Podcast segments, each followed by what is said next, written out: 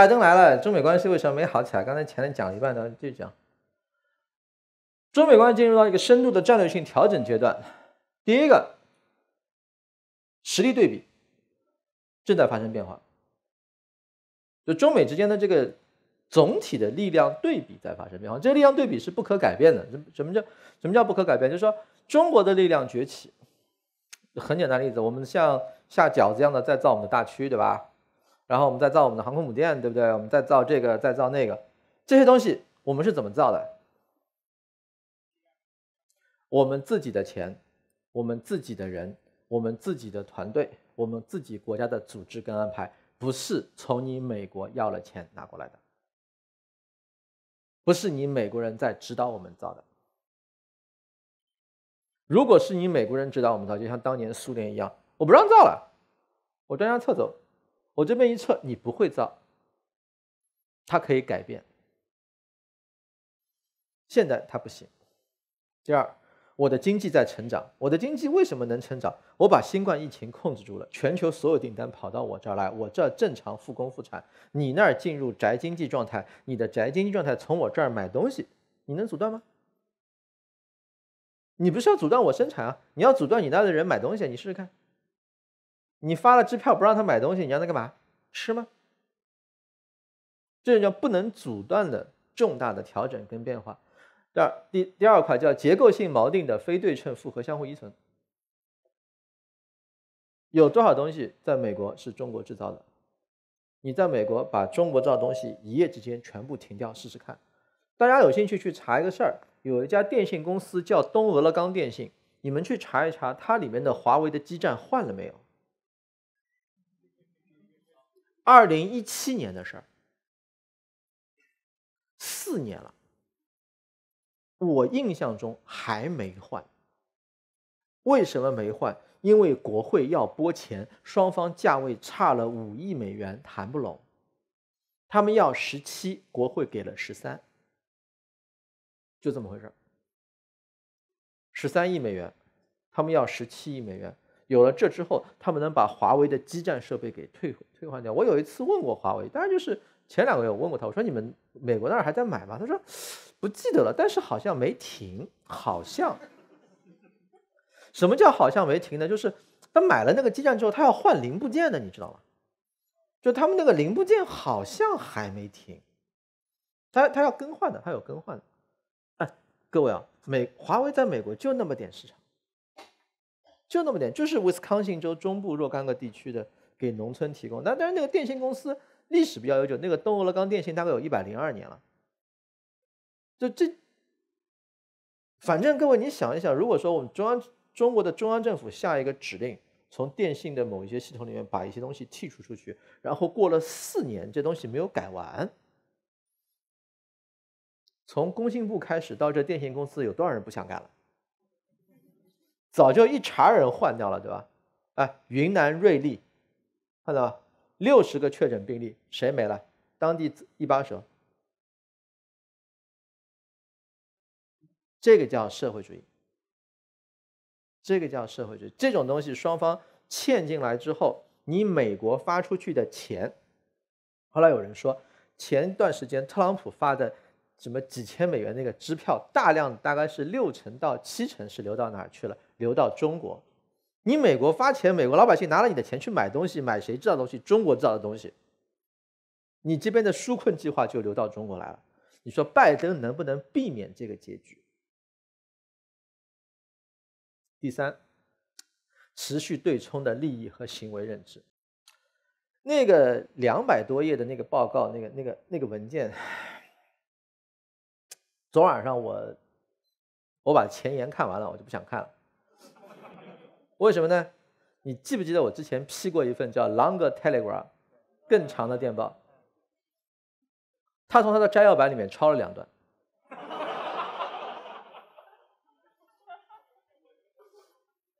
抄了两段，是 copy paste 的抄了两段，就是有几句话是一模一样，一个字都不差的。这个放在写论文里面叫抄袭，不是法案哪有引用啊？但是倒过去讲，有一个概率是什么？那个 Longer Telegram 的作者就混在那个提案堆里面，就是他那个提案写作队伍里面有一个人就是写那个 Longer Telegram，他们就这样合起来了。所以你们可以去查，这个东西是可以并得出来的，因为中间有一段只在那个地方看到过，他直接就夸夸就过去了。就是现在美国进入到了哪种状态呢？美国现在在国内进入到了，这我讲过好几次，这个大家还是要记住。就这一轮，美国现在大体上是从 Trump 政府开始，美国真的陷入了红色恐慌 （Red Scare），就对共产主义的恐慌。这个就像什么一样？这个就是大家可以把它，你在网上，你到豆瓣那种地方去，那边有什么这个战狼 PTSD，或者说是 那种，这这是一种 PTSD，是一种真正意义上的群体范围的集体心理性质的变态。就这个东西是有渊源的，就是简单来说，就跟什么是一样的呢？就跟他们在棉花上的那个举措是一样的。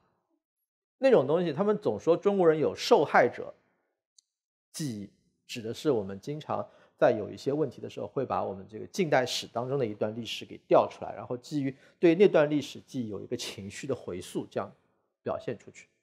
欧美国家有什么？欧美国家有加害者记忆，还有加害者记忆，它有赎罪情节，但它那个赎罪情节呢，有一个变态版。赎罪情节有一个常态版，有一个变态版。常态版是去拯救自己的罪，去反省自己犯了多少错误，那个很痛苦的，相当于你不停的自我否定。变态版是什么？他通过谴责一个他认为跟他犯了一样罪孽的对象，去转嫁他的内心罪恶感。他现在对中国干这事儿，他把中国树成了一个靶子，这个靶子上面投射了他所有恐惧的情绪，以及他以前做过的所有坏事。然后认为可以通过对这个靶子的打击，一个去实现自身内心的这样一种舒缓，并且西方真的相信他只要骂的时间长了，中国被他忽悠瘸了就给骂死了，就整个朝廷上下要一一要文武共同满堂大哭，要活生生哭死中国，就这节奏。现在美国已经进入到这个状态，进入这个状态的标识是什么？就是从现在开始。到大概就是整个拜登的这个任期做完这个四年里面，你会看到一系列荒腔走板的法案在那边到处乱飞，就不停的出法案、出法案、出法案、出法案。出了法案很多以后会怎么样呢？会这样，他会落地，他会做到什么程度？就是他会放一个法案在那儿，然后中国这儿胆战心惊很长时间，后来发现这个法案不执行，就是不执行。也不是一直会不吹，他会抽风，偶尔抽一下。这是中美关系整体性的发展。现在我们在第五个阶段，摩擦、约束性博弈和再定位的时期。在这里面有几个基础性的判断可以讲一下，到时候我们讨论的时候可以讨论。第一，坚决没有冷战，不存在冷战或者是新冷战。冷战已经 game over 了，就不是说中美关系不会变得冷冰冰起来，而是说作为一个特定专有名词的冷战，它是有严格的定义的。符合那种冷定义的冷战状态，在今天的中国跟美国以及可见的将来，基本不会出现。中美关系最接近。从一九七零年代以后，最接近那种意义上冷战的是什么时期？美国和欧洲，包括日本，对中国进行了全面经济封锁。全面就那个时候不都不用叫脱钩，人家就直接把你啪一刀拉掉了。这道东西后来怎么破的？很简单。九二年，有位老人在中国的南海边画了道圈儿，画了道圈儿以后，开始进入改革开放。改革开放东西一开，日本资本咔嚓先进来。日本资本一进来，美国资本说我也要去。然后他们嘁哩咔嚓一来，就留了个什么东西下来？就欧盟现在还留了一个对中国的军事出口禁运。就这，你那个时候美国跟西方对中国的力量优势对比，在中国给出市场内部当时市场内部开放环境下的这一点的政策交易之后，对于我们的全面脱钩和禁封锁以及禁运，在当时都维持不下去。你认为现在美国居然可以做到，还能带着盟友一起做到，还在全球范围？构建一个对中国的冷战体系，跟我们打冷战，我只能说，你对于美国的实力有了不切实际的过高估计，或者你时空穿越了，你对今天这个时代理解上有问题。第二，力量对比、摩擦、博弈再定位，不要将摩擦博弈视为一种不正常的状态。不要简单的去排斥和讨厌“竞争”这个词。中美关系正在干嘛？我认为中美关系很简单，陈词滥调，正在进入新常态。新常态需要调整的是什么？需要调整，包括我们在内，包括美国人在内，需要调整的是对中美关中美关系的预期认知。要调整的是物理里面的那个参照系那条基线。中美关系的本源其实现在就应该是这个样子，双方的实力接近，不完全相同，有些地方美国有优势，有些地方中国有优势，大多数问题上面大家能够形成某种共识，有些问题上存在非常尖锐的矛盾和摩擦，但这种矛盾跟摩擦可以进行管控。什么叫管控？一个很简单的例子，看过新闻吗？在我们那个还没有收回来的岛，台湾边上，我们的飞机、美国的飞机同时出现，是怎样的？大家按照规则飞啊，不是说他的飞机出现了，我的飞机出现了，我一下子一搂火，这样砰打下来，然后在这个过程当中。我们不要给自己制造焦虑，要活在一个现实的世界中。什么叫给自己制制造焦虑？活在一个现实的世界当中。看过新闻吗？网易这种以前亲美亲的一塌糊涂、没有原则的，现在改了个路子，就什么用美国来恐吓我们，来对进行自我嘲笑。比如说，他特别喜欢转的一条新闻：美国的军舰跑到长江口外。不，最近不是说嘛，一个军舰跑到长江口外，哎，长江口外。我们的海到哪儿了？领海啊，领海多少了？十二海里啊，它进十二海里了不啦？没进十二海里，在外面怎么样了？啊？哪儿不对？公海啊，我们的船过去监督、驱逐、身份识别、警告了吧？做了，做了嘛？就做了，不就这样了。你说你要做到美国的船不够过来，不好意思，你有这实力？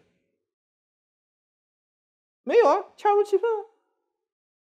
和更何况，你实力再强，你还能规定美国的船不能进你的公海？哎，这太霸道了吧！不要给自己设置一些不切实际的目标，也不要用这种不切实际的目标自己来吓唬自己，寻求某种莫名其妙的满足感。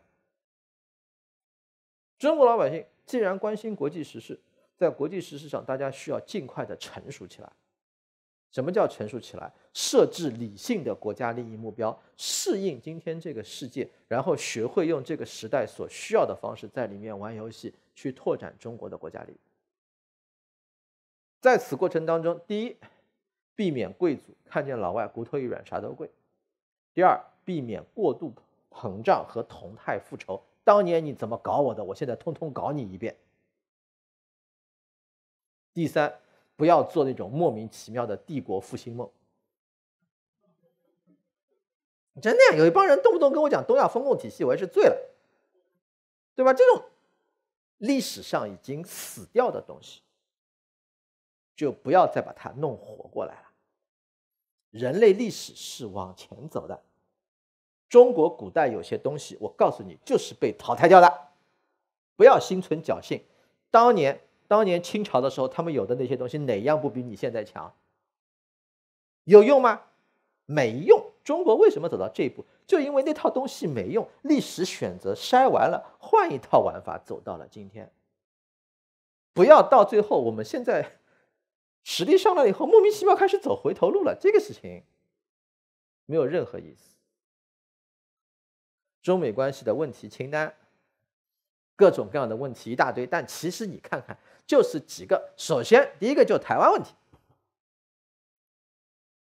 台湾问题是啥？我们要完成我们的解放战争。从法律上来说，解放战争只是暂停，没结束。为什么？我要冲过去，你突然间站我前面不让我过去，我打不过你。这不代表这事儿结了。所以讲历史，这就讲历史，就台湾问题是怎么来的？就是你莫名其妙把第七舰队往台湾海峡中间一杵，我过不去了。你杵进来有没有依据？你没依据。你没依据，为什么能杵进来？因为国际社会处于无政府状态，他就是可以这样搞霸权。那我们怎么办？我们实力强了，过去完成。让美国人说啊，你这样一来如何如何，影响我的亚太同盟体系，那是你的事，不是我的事。你所维系那个国际体系是霸权的，是强权的，是需要被改造的。我不跟你打一场仗，已经是非常理性的事情了。但是啊，操作层面、技术上面，大家可以好好谈嘛。美国人知不知道？美国人当然知道。但是，既然这张筹码在我手上，我一定要用足。所以就那么回事儿，既不是个大事儿，也不是个不是回事儿，反正 要去搞了。第二，经贸问题。今天讲的劳工权益啊、知识产权，哈巴拉拉这些东西，都是我跟你说，美国人历来玩不起。二零一八年，美国人跟我们打贸易战。用的是特别三零幺条款，这是第几次跟我们打特别三零幺？知道吗？各位，第六次啊，第六次啊！中国对美贸易在经常项目上第一次出现顺差九十三亿美元，美国人立马打特别三零幺。中国加入 WTO 之前打了五次啊，打了五次啊！以前上海有纺织业的。有纺织女工的。二十世纪八十年代末九十年代初，一夜之间纺织厂全部关停，女工全部下岗，纺织业向新疆转移。为什么？因为那个时候中国不是 WTO 成员，那时候没有 WTO、GATT、GATT、GATT 关贸关税及贸易总协定，我们出口美国是要从美国拿棉纺织品、纺织品进口配额的。美国一夜之间把从全球进口的配额砍掉了三分之二，灾难性的打击啊！我们怎么办？靠政府能力扛过去的。下岗再就业工程，家里亲戚问长辈，有纺织女工的那几年怎么过的？很惨的，很辛苦的。新疆的纺织业是承接了这波盘子才过去的。向原棉产地靠拢，降低生产成本。两千年、二零一一年，中国加入 WTO，根据 WTO 进了 WTO 之后，美国人就不能用特别三零幺，只能用 WTO 争端解决机制。所以，中国商务部讲到中美贸易战，这根本不是什么保护主义，这是全球范围多边贸易和自 单边主义。这种东西的关系啊，就是两个国家贸易出了纠纷，究竟是到 WTO 平台上去解决，还是两个国家自己私下解决？根据你自己定的 WTO 游戏规则，要到 WTO 里面去解决的。美国人为什么不去？因为我不喜欢那个结果。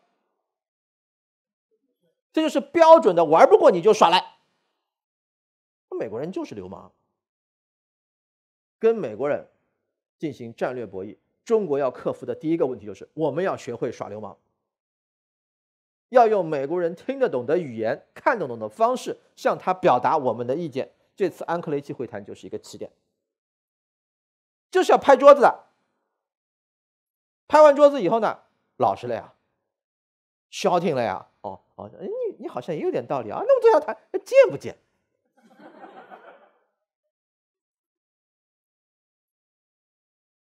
知识产权保护，知识产权保护从什么开始？首先，大家都知道的襄阳路的纺织品市场。襄阳路以前有一个全球驰名的假冒名牌市场，那个地方全世界所有品牌你都买得到。老外那个时候到上海来，最出名的象征是什么？就是一个老外从外面进来，进上上海最好的宾馆，手上拎了三个黑色垃圾袋，黑的就是现在装分类垃圾的那种塑料袋，就刚从襄阳路市场出来，还有那个东西装的。最可气的是什么？美国那帮搞知识产权保护的，一下飞机就去襄阳路市场买东西，买一堆东西，中间留一件下来。到外面去作证，打中国不保护知识产权，别的都穿回去了。我接待过，我接待过，不是美国人，个德国人，到这边来，到这边来跟我跟跟我们讲那个的，讲暑期班的，然后冷不丁给我报了个名字，我说你怎么知道那地方？什么地方？复旦后面卖盗版光卖盗版光盘的。他后面讲了一句话，我当场吐血，这辈子不会忘记。说我有那儿的贵宾卡。我说，我说，哎，教授啊，侬是讲知识产权保护的。他说是啊，但是那儿真的便宜啊。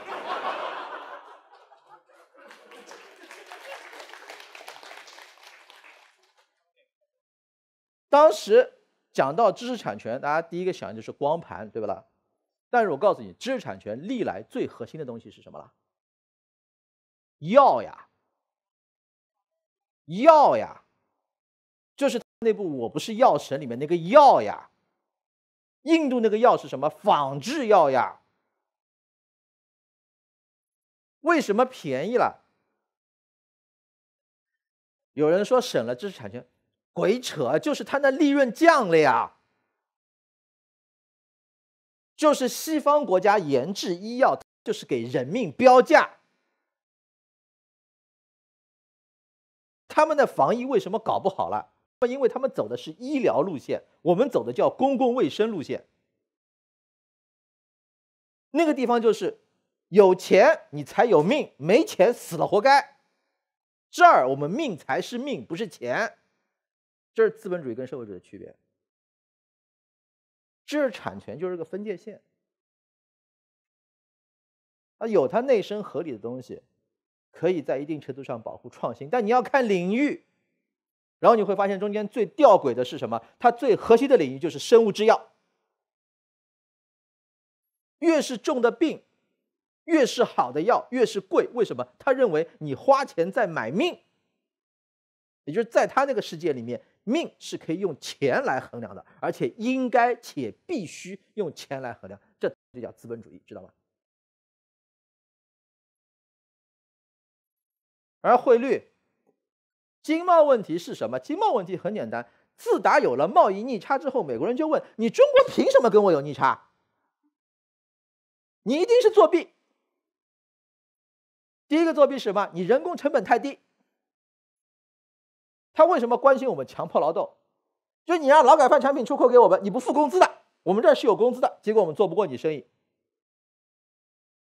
结果我们劳动法出台，一群外企跑过去国美国国会告状，中国的营商环境急剧恶化。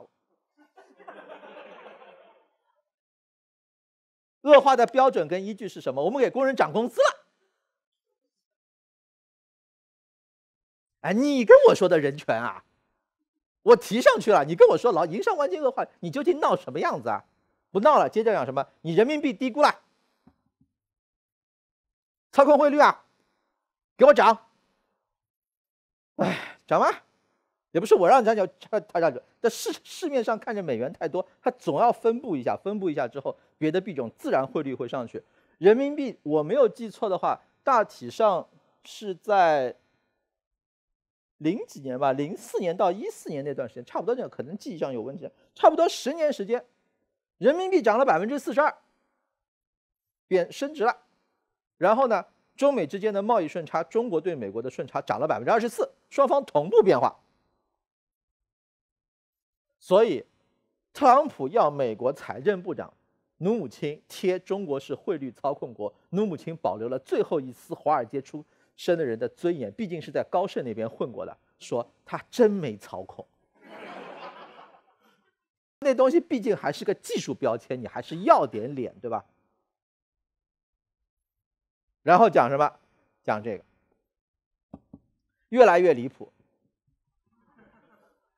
这个商业窃密是什么？不是我们想的小打小闹。他的意思是中国改革开放四十年全靠偷美国，就是我们字面意思上薅美国人薅了四十年羊毛，美国人傻四十年，直到特朗普上来之后说：“哎呀，我们傻了四十年，就我出了一个聪明人，违反人的基本常识。”我跟你说，所以我跟你说，美国现在有病，知道吧？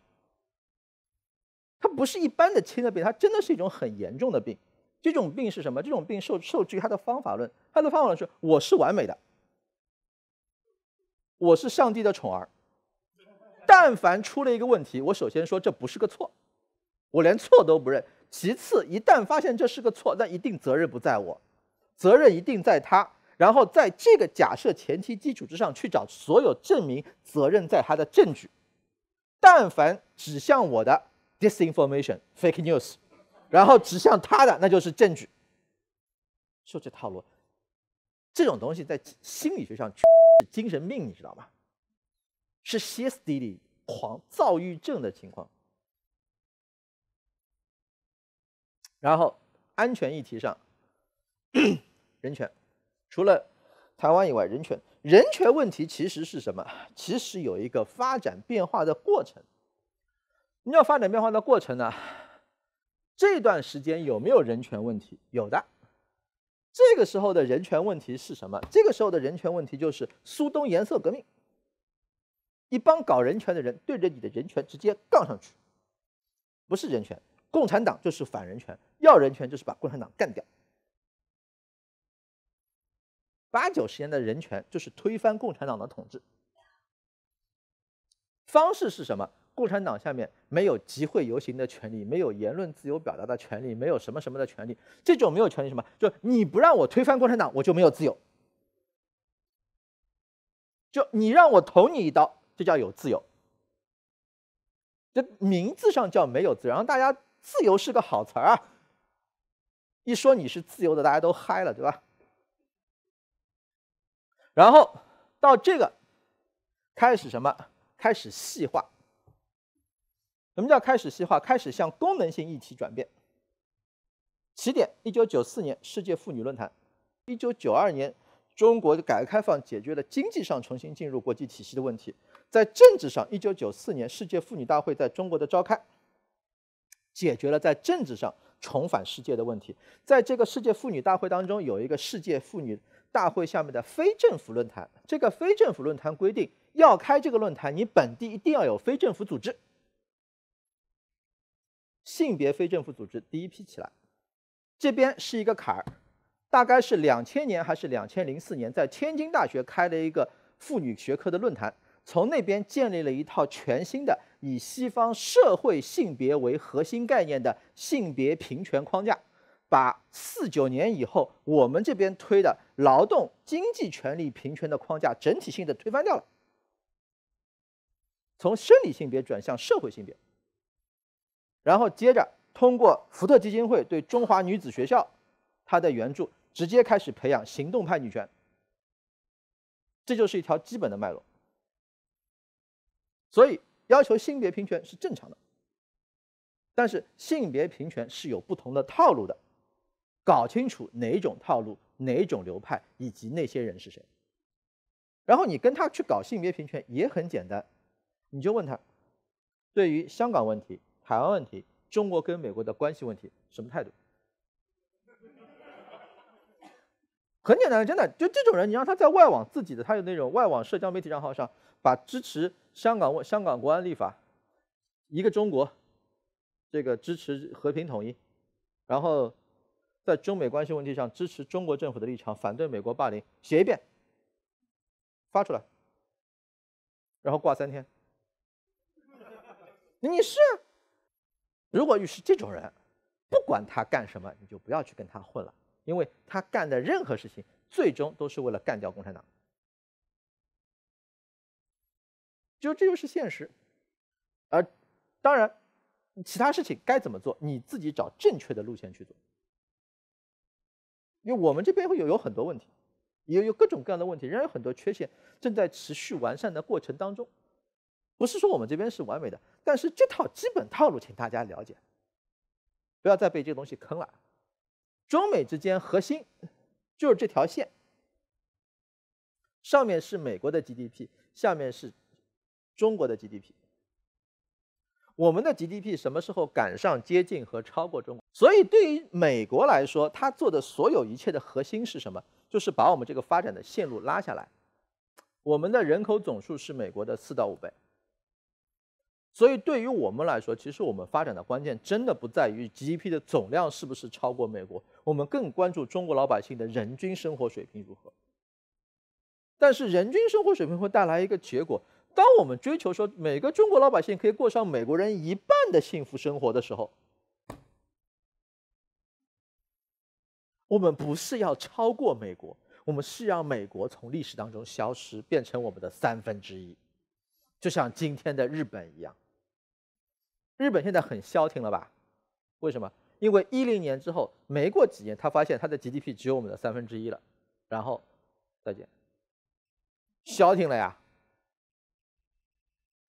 所以从现在开始到这个目标达到为止，你说美国会不反抗吗？会不折腾吗？会不搞啊？不可能，对不对？我们能满足美国的要求啊？就不管性，不管不管是什么样的这种花样，到最终在这个点位上，我相信没有每哪个人说我仅仅愿意让美国满意，所以我就不要发展了，没有这样的人吧？那同样的，我们要维护的核心目标是什么？除了我们的核心利益进行有效保障，不让美国人在短期里面，比如台湾问题上搞出什么东西来，除了这个之外，其他你只要。你只要做到这条，等到你做到了这点，安安稳稳的实现了之后，你想做什么不可以做啊？当然，那个时候对我们的第二个真正的考验才会到来，就是到了这个阶段，你会不会膨胀？你会会不会变得不知道自己姓什么？美国当初就是膨胀，把自己给膨胀死了。两千年前后，美国人基本上不知道自己姓什么。啊！全世界乱作一气，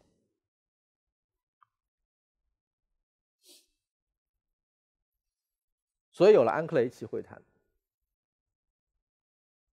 安克雷奇会谈，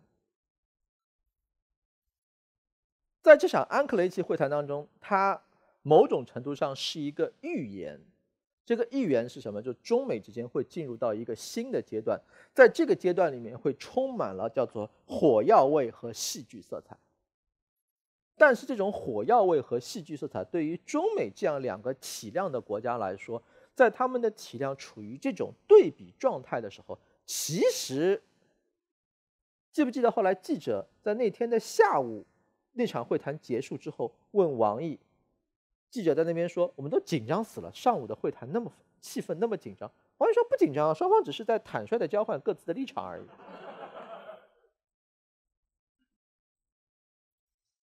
这个就是大国外交，这个就是大国外。大家对于大国外交要有一个 sense，那意思就是这种幅度的起伏都是正常的，个儿大嘛，稍微有有个颠簸，大个子的百分之五的颠簸跟小个子的百分之五完全不在一个量级上。中美这样两个体量的国家，它的外交出什么就很简单。之前大家很喜欢 Disraeli 勋爵那句话，还是就是英国人那句话：没有永恒的敌人，也没有永恒的朋友，唯一永恒不变的是我们的利益。大大家都会背，对吧？那事到临头了，怎么就怎么就不认了嘞？就跟着利益走呗？什么叫跟着利益走？基于这个利益，跟美国人该吵的当然就要吵。吵完了以后，能不能拂袖而去？不行，继续该谈的还是要谈。谈完之后的公报里面，双方的分歧该讲的还是要讲，合作、全球气候变化应对气候变化工作小组、政府间的对话该谈还是要继续，小组成立还是要成立，该见面还是要见面，见面该拍桌子还是要拍桌子，拍完桌子该谈还是要谈，这怎么回事？这个事情不难理解吧？当然，有人不想理解是另外一回事了。那接下来，接下来中国开始展现出自己的行动力，所以这也是一次很特殊的机会，就是有些事情我们也是会去做的，而且现在也能够去做。比如说，我们跟我们的战略合作伙伴靠拢，中美之间靠拢，中俄之间靠拢，全球三大国中美俄，美国跟中国关系不好。美国跟俄罗斯关系也不好，美国同时在自己走向相对衰落的时候，因为基于某种目前我还是不太清楚的脑回路，同时对中国跟俄罗斯表示强硬，那么我们就顺理成章的走到了一起，对吧？本来就在一起，那么当然更近一点了，对吧？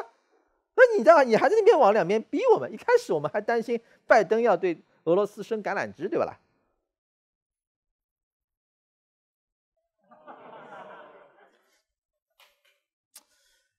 这个就是跟大家讲的加害者 PTSD，这事儿是他们干的。现在听到中国啊，中国是一个中国共产党啊，共产党啪，第二个高潮点被踩到了。然后新疆少数族裔，一少数族裔当年怎么对黑奴和印第安人的 PTSD 又被叫了一遍。然后棉花哦，嘣烧起来了。对，棉花我知道，当年我们就是这么采棉花的。在网上不是有一个很有趣的段子嘛？就是一个真的视频，一个黑人的大学生，在在学生里面吐槽说，当年他中学的时候，一群兔崽子秋游项目是是去采棉花，然后说最搞笑的是上了车以后，他以为这袋棉花他可以带回家，没想到那个老师说，哎，小朋友们把你们采的棉花交上来。最后的结果就是他在裤兜里面藏了一朵生棉花。带回了家，然后被他他妈去给他洗衣服的时候翻出来说：“你哪来的生棉花？”然后他把整个秋游项目描述了一段之后，第二天他妈就爆了，把整个学校差点拆了，说：“你们哪来的狗胆带我们家小朋友去南方棉花园采一个下午棉？”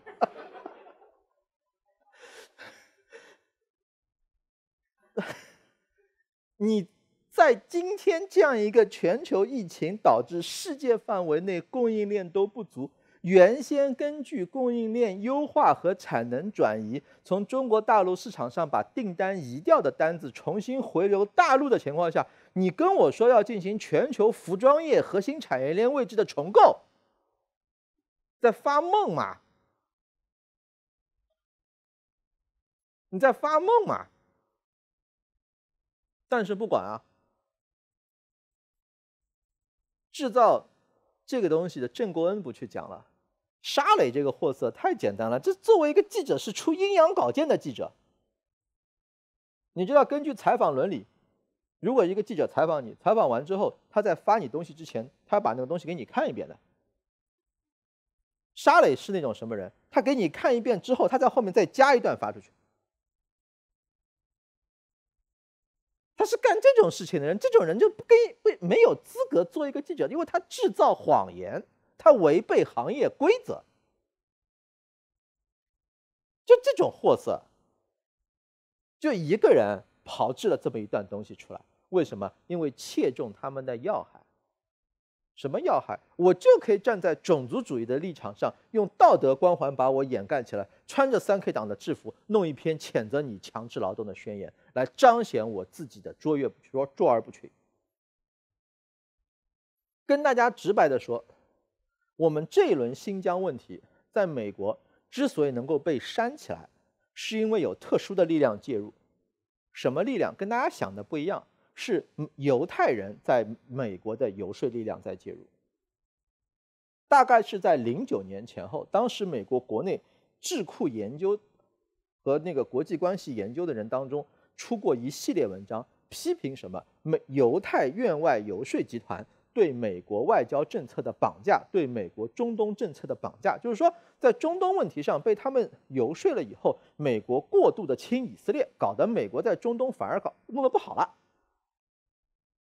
然后这批犹太院外游说集团为了证明自己的正当性，说我不是只亲以色列的，如果穆斯林信伊斯兰教的人被人迫害了，我们也会去帮他的。然后他们选了哪儿？新疆。零九年七月份、八六月份，七五事件两个星期之前，热比亚第一次进美国国会的听证会就是犹太院外游说集团安排的。那个听证会我去参加了，我问了参会的记者，那个记者告诉我的。那次我在现场，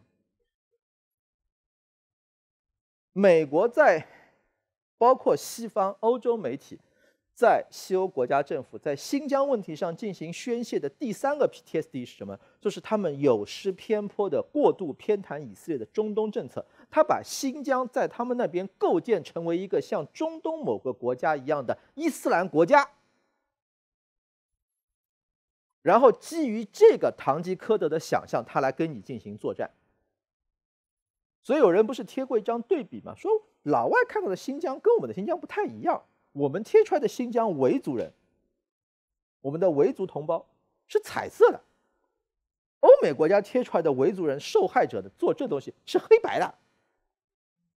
就他们的想象，新疆应该是那个样子的，是一个被伊斯兰国用教法像 SS 控制区一样，女士全部是一身罩袍。但凡你如果不是这样的话，你就侵犯了当地的文化，你就是文化上的种族屠杀。他完新疆问题，注意啊，在这点请大家注意一点，因为它突破了我们的认知常识。中国人有一个很好的优点，就是我们善于反思；我们的缺点是太擅长于反思。然后他突然之间跑过来指责，我们就会想，我们在那儿是不是做的有一点点问题，所以被对方弄起来？我可以明确告诉大家，在新疆这一轮的舆论较量当中，我们没有任何错。西方对我们新疆所有问题的批判是建立在。从零开始的一个谎言的基础之上的，他们完全是叫做先射箭再画靶子，他们朝着一个空无人烟的地方射了一箭，然后在那儿画了一个靶子，说这就是问题。其实我们在那儿，你在那儿怎么反思都没有，人家背对着你，他就是要对那东西去梆梆梆梆梆梆去射他的箭。这个事情跟我们想的是不一样的。嗯，当然。我们在中东地区做出了我们的强势回应。这轮回应，说实话，我挺惊讶。我不研究中东那一块，但是地缘政治多少还是懂一点的。所以看完之后，你就知道，这轮看完，哦，那没有，对，五点倡议。这个五点倡议不在于内容。这个五点倡议在于什么？第一，我们中东国家兜了一圈；第二，我们兜遍了美国在中东地区的，包括地区的对手，比如像伊朗，包括它的支柱国家，比如像沙特，比如说像阿曼，不去讲它，阿联酋、伊朗、沙特，还有什么地方？听说过一个叫巴林的地方吗？巴林我们也去了，巴林是美国在中东地区第五舰队驻泊地。巴林是欧美国家的宠儿，宠到什么程度？巴林人在茉莉花革命那那一年，就那个突尼斯那边搞事情的时候，巴林的结构是这样的：它的政府是百分之三十的逊尼派产生的，它的民众是百分之七十的什叶派，什叶派是亲伊朗的。伊朗当时亲伊朗的什叶派民众遵循茉莉花革命的游戏路径，用社交媒体组织上街示威游行，去反巴林政府。巴林政府是从沙特借了少爷兵，在 YouTube 上有视频，视频里面是记录枪声、枪击以后倒下的画面，以及有一个男子穿了件白衬衫，这一边全部被血染红，然后向记者进行描述。BBC 做了一个视频。拿这个视频去采访巴林的那个政府，巴林政府说：“That's rule of law. That's rule of law. 这是法治。”然后没有了。巴林是这样的国家，我们照样一圈兜完，然后我们在中东抛出了一个震撼性的口号：中东是中东人的中东。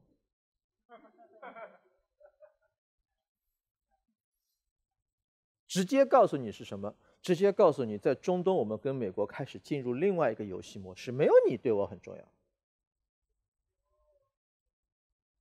我不 care 中东是不是我的，我也不 care 中东是不是你的，但没有你在中东对我很重要。大家都不要碰中东，让中东自己玩。自。阿拉伯国家独立建国，谋求摆脱西方国家殖民统治，开始没有任何一支外部力量和一个外国的领导人在中东地区放过类似的话。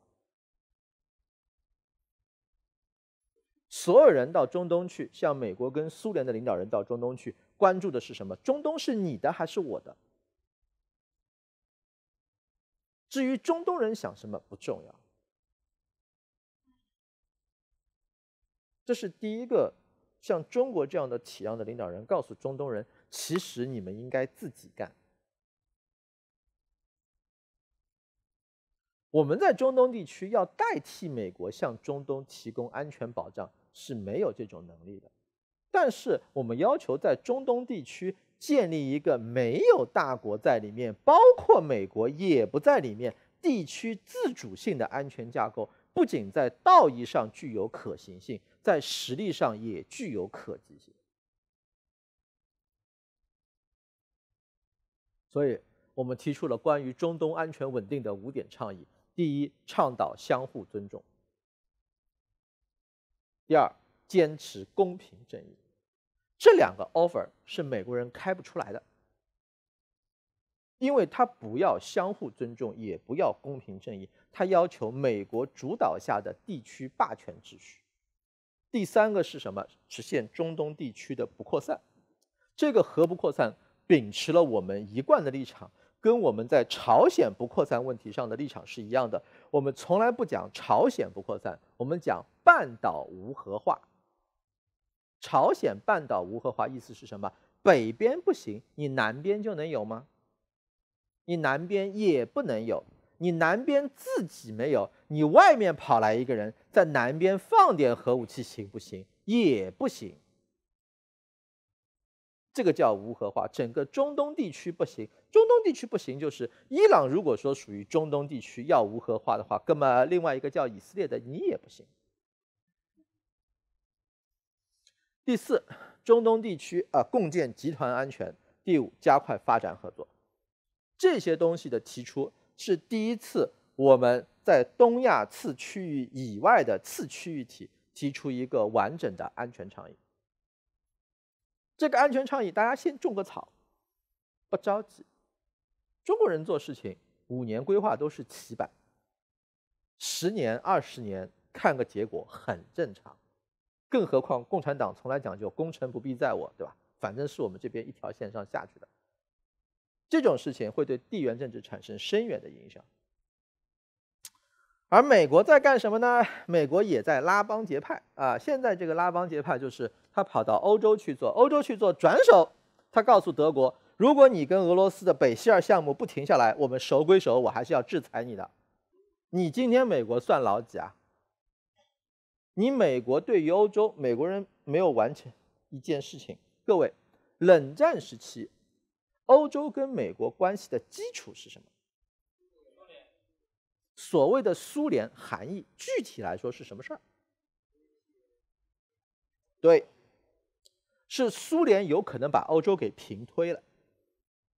然而，能够把苏联平推给阻住，唯一的可能是来自于美国。去看尼克松领导者，或者是一九九九不战而胜，中间讲到一段话，在二十世纪八十年代地图头戈尔巴乔夫上台的时候。在美欧之间就已经出现了一个问题。尼克松说，苏联红军在一个星期之内横扫整个西欧，直抵英吉利海峡，在二十世纪八十年前是欧洲最温和的社会民主党的领导人都承认的一个图景。面对这种威胁，只可能通过强化跟美国的跨大西洋军事联盟关系来加以阻断。从戈尔巴乔夫上台开始，欧洲内部就有人不相信这一套了。为什么？因为戈尔巴乔夫在中欧地区事实上推进了华约的大规模裁减计划。而你要相信，这个有一波军队要推过来，那个军队必须真实存在。然后你今天跟美国人告诉欧洲人，你们当心点，普京要推到英吉利海峡。我甚至说，你当我是傻子吗？各位，那你再想象一下，美国人告诉他说，你要当心一点，中国人要推到英吉利海峡，你陆军怎么过去啊？看一下地图行不行啊？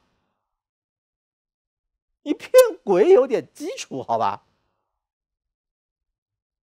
所以，在拜登政府任内，特朗普掀掉了美国单枪匹马无敌于天下，可以通过单独极限施压压服任何一个单一反抗者的这个神话，被他戳破了。他跑过来压了中国不行，压了华为不行，交上伙伴一起压还是不行，然后任期到了下去了。拜登有他的历史使命，证明叫上伙伴一起对中国进行对抗也不行。同样给他四年时间，让他去做。现在表现出来，他不负众望，布林肯做的很厉害。这个小朋友基本上不会玩外交，他非常天真的相信，通过舌灿莲花倒腾一些概念，仅靠概念，不用掏真金白银。就能把欧洲盟友团结在美国身边，他真的相信价值观的力量，这点非常好。让这样的一个人当美国国务卿是一件非常好的事情，我们可以继续往下走，但是前提是我们自己不要忽悠瘸了啊。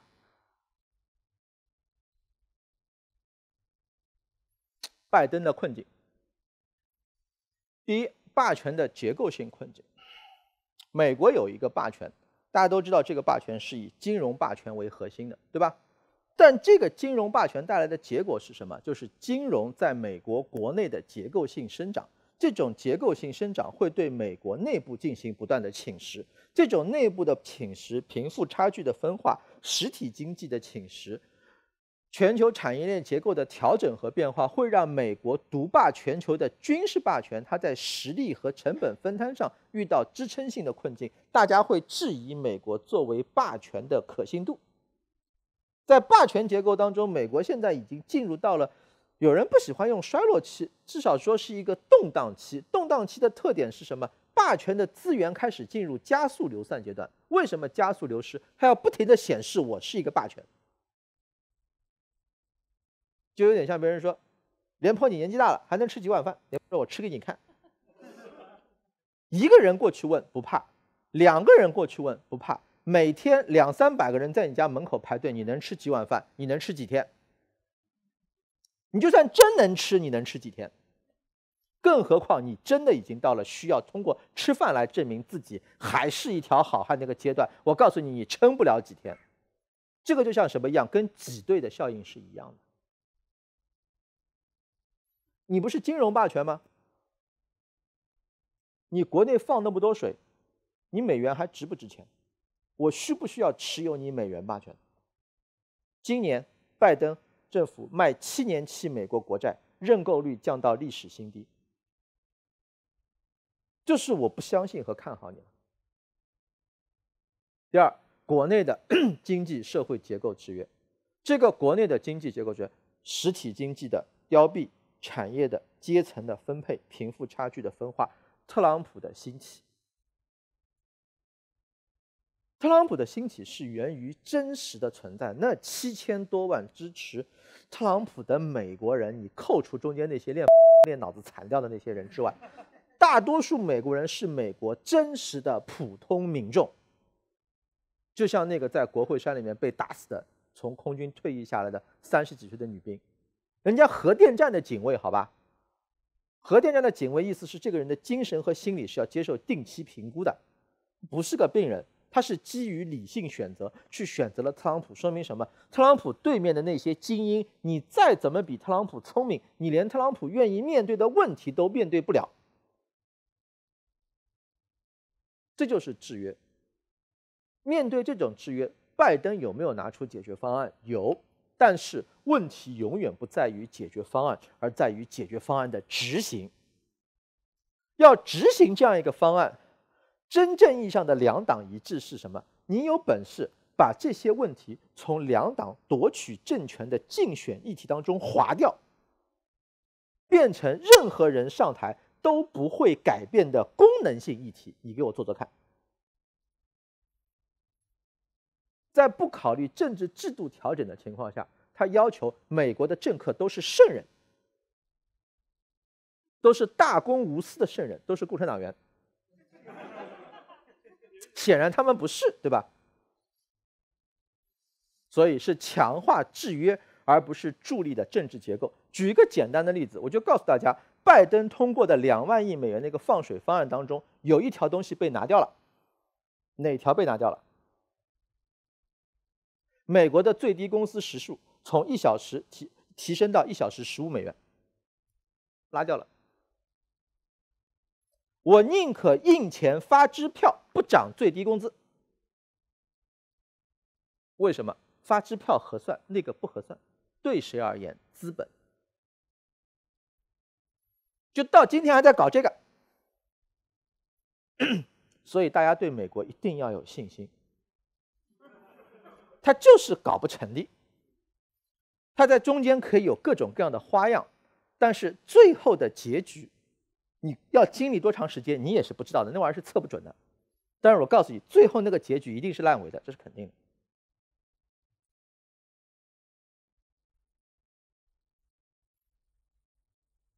这是过去七十二小时最著名的一张谣言：拜登进医院了。各位，一个随时承受这种谣言攻击的美国总统。他要肩负的任务是团结美国两党，甚至是凝聚整个国家，共同面对一个对美国的威胁和挑战、复杂性、全面性、系统性超过苏联的竞争对手。你觉得他四年之内可以完成这样的任务？你以为他是圣诞老人吗？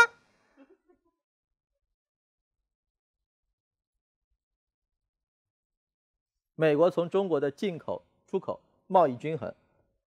结构性的在这边增加，你把这些东西全部踢掉，你用什么产能来替代？美国自身 GDP 的贡献当中，超过百分之二十一来自于金融、保险跟房地产，这些东西你如何对它进行结构性的限制跟制约，把实体经济重新搞回去？美国制造业当中，矿业，二零一九年，Mines。负了百分之二十，这张图什么意思呢？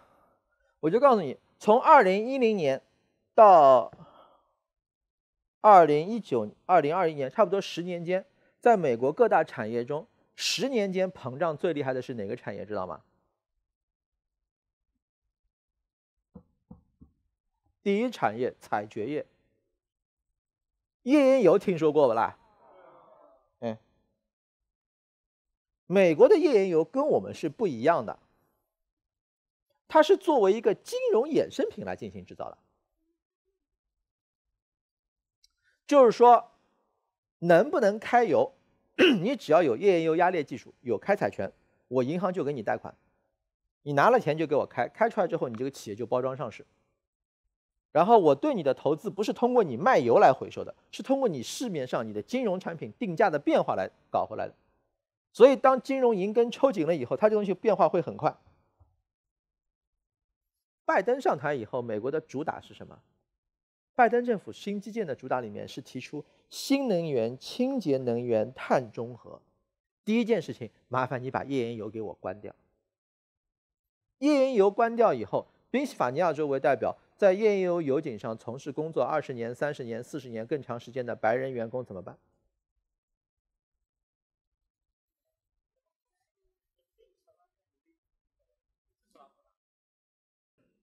特朗普跟拜登在两千二零二零年最后一场辩论，最核心的一个问题，拜登被特朗普追问：“你对于水裂开采法的态度是什么？”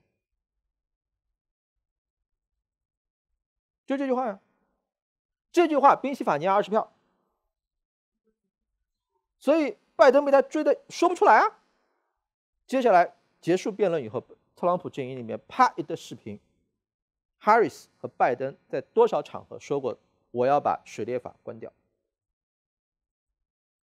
清洁能源就关油井呀。然后在这样的情况下，你投基建，你投什么基建？修桥、修路、修桥跟修路这个东西，大家不用放，不用担心。哎，第。再说一遍，不要用中国修桥跟修路的造价跟效率去理解美国，要去找美国的修桥和修路的例子。平均那一座桥大概是中国造价的，我想想看，两千万美元，五百万人民币是多少概念？两千万人民币是一亿是吧？二十倍，大家往下低一下，十倍吧。我高估一点，人家有觉悟了，说不定不赚二十倍，赚十倍。那两万亿，我跟你讲，根本不够花。它大体上能够完成中国四万亿投资的八分之一到十分之一的体量就不错了。剩下的其他全部变成金融利润，钱一分不少赚啊。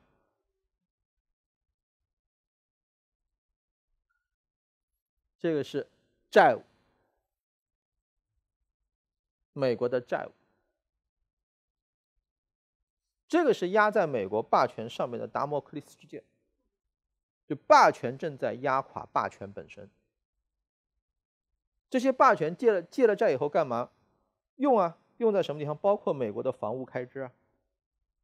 借债型呢？他当然他现在要收税，收税理论上应该是要向富人收税，但是他现在是什么？向企业收税。企业收税和富人收税的区别是什么？企业税是可以转嫁的。富人收税，严格的说是叫做资本利得税和对富人个人拥有的资产进行征税，这个才叫富人税，就是你要用一种富人没法去转移税收压力的方式去把税收掉。各位能做到这条的就叫社会主义国家了。所以还是那句话，对美国大家要有充分的信心。新冠疫情的变化，这是 Stephen Walt 讲，权力从和影响力从西方向东方的转移。这马凯说，从以美国为中心的全球化转向更以中国，不是以中国为中心，中国作为一个中心起来，多中心的未来。美国政府的狭隘、自私和无能，美国将不再被视为国际体系的领导者。这是特朗普政府时期各方的看法。拜登说：“我要重新成为领导者。”目前为止，美国重新成为领导者的主要表现就是美国总统出来说：“我要重新成为领导者。”国际社会吃不吃这套，买不买账，大家可以再看。Joseph Nye 说。二十一世纪的技术不仅在分布上是全球的，在后果上也是全球性的。美国即使作为一个世界大国，在竞争中占据上风，也无法独善其身。我告诉你，对于这样的人来说，今天美国陷入到这个局面，是他基本上理解不了的。要理解美国今天这东西，基本的政治经济学常识得有。没有政治经济学常识，美国在这么短的时间里面一路成功的，突然陷入到了这么一个困境，是很难进行有效解释的。权力要素的变化，权力要素那个，就什么是权力？以前纯粹的经济军事权力，现在要加上认知的层面的变化，信息的权利，然后新的形态和新微体去掌握。第二个，边界约束。任何时候要讲到边界约束，边界约束是什么？第一个，请记住，相互确保毁灭。这个相互确保毁灭，请注意讲的是什么？不是说你需要把对方跟你打到一样的程度。而是说，你打过一定的阈值之后，对于对方来说，把你灭掉，你可以还手，并且这种还手让他把你灭掉这件事情本身变成不合算就可以了，这个就可以形成稳定了。在这方面呢，请大家去看，美国的认识跟理解。美国的认识跟理解是什么？Eric Schmidt 就是以前谷歌的 CEO，最近去了一个新的地方，叫什么？美国国家人工智能国家安全委员会。最近出了一篇报告，那篇报告也挺长的，呃，几百页。这个报告里面讲了第一件事情是什么？就他那个副组长以前是美国海军竞评估办公室出身的。他说，中美国跟中国跟俄罗斯要求战略稳定进行谈判，其中明确一条，核武器的开火授权必须掌握在自然人的手里，不能交给人工智能程序。就是美国没有兴趣跟我们来一场 nuclear exchange，没有。广岛、长崎那两个地方，一个下去嘣一下二十万人，那个东西一万五千吨、两万吨，到不超过两万五千吨当量。现在嘣一下五十万吨，那个东西不是线性倍增的，是指数级往上走的。像这种城市，中国类似于像上海这种大城市，美国像纽约、洛杉矶这种城市，你弄一个二十万吨的东西。在离地面一千五百的地方，嘣一下，这个城市三分之一像冰激凌一样从地面上被挖掉一块。你们吃过那个桶装冰激凌吗？拿那个勺去挖球的时候，歘挖一个球，不是那个球，是挖完球以后剩下那个坑。没人想玩这个东西的。金融上也是绑定的。你现在我们去搞美债，跟他通过美债来搞我们，等效的，大家都完蛋，意义何在？而且说实话，那种完蛋之后，我们的恢复能力比他还强一点。然后，基于利益和风险分摊的全球命运共同体。什么叫全球命运共同体？堵船了，在苏伊士运河那儿堵了艘船。然后呢，第一，我们自媒体就很嗨，大家觉得有了谈资。然后我们的出口厂商就很焦虑，为什么回款会慢？欧洲那边也很紧张，开始检查我的库存有多少。那美国有开心吗？没有啊，我的地中海舰队堵在地中海出不去。这就是全球化，人类命运共同体，谁都别跟谁作，作到后来谁都没有好日子过。但是认识到这个过程要一个时间，为什么要时间？因为那帮霸权国家作惯了，习惯了作威作福，是渐进式的博弈，长时段的多维度的多元并存的。中美现阶段的主要特点。一个是传统深层次结构性矛盾出现，然后呢，约束条件下的竞争性合作成为趋势。就中美之间竞争真的就是新常态，但是这种竞争，我认为还是最终要走向合作的，因为对中国跟美国来说，我们的利益都是那种世界不好，我们也不好的。我们很少有那种就是世界不好了，我好了，这种利益不多的。这种利益不多，所以在这种情况下，大家还是合作是趋势。单一稳定器就是找到一个万能灵药。一说就解解决全部问题不存在了，双属性的复合相互依存，持续深化。中美之间，我认为叫做竞争合作型的自稳定机制，就像什么像那个陀螺一样，就倒到一定程度它会回来，它在一个幅度之间摆动。大概 就讲了这些，后面留点时间我们做一下互动吧，谢谢大家。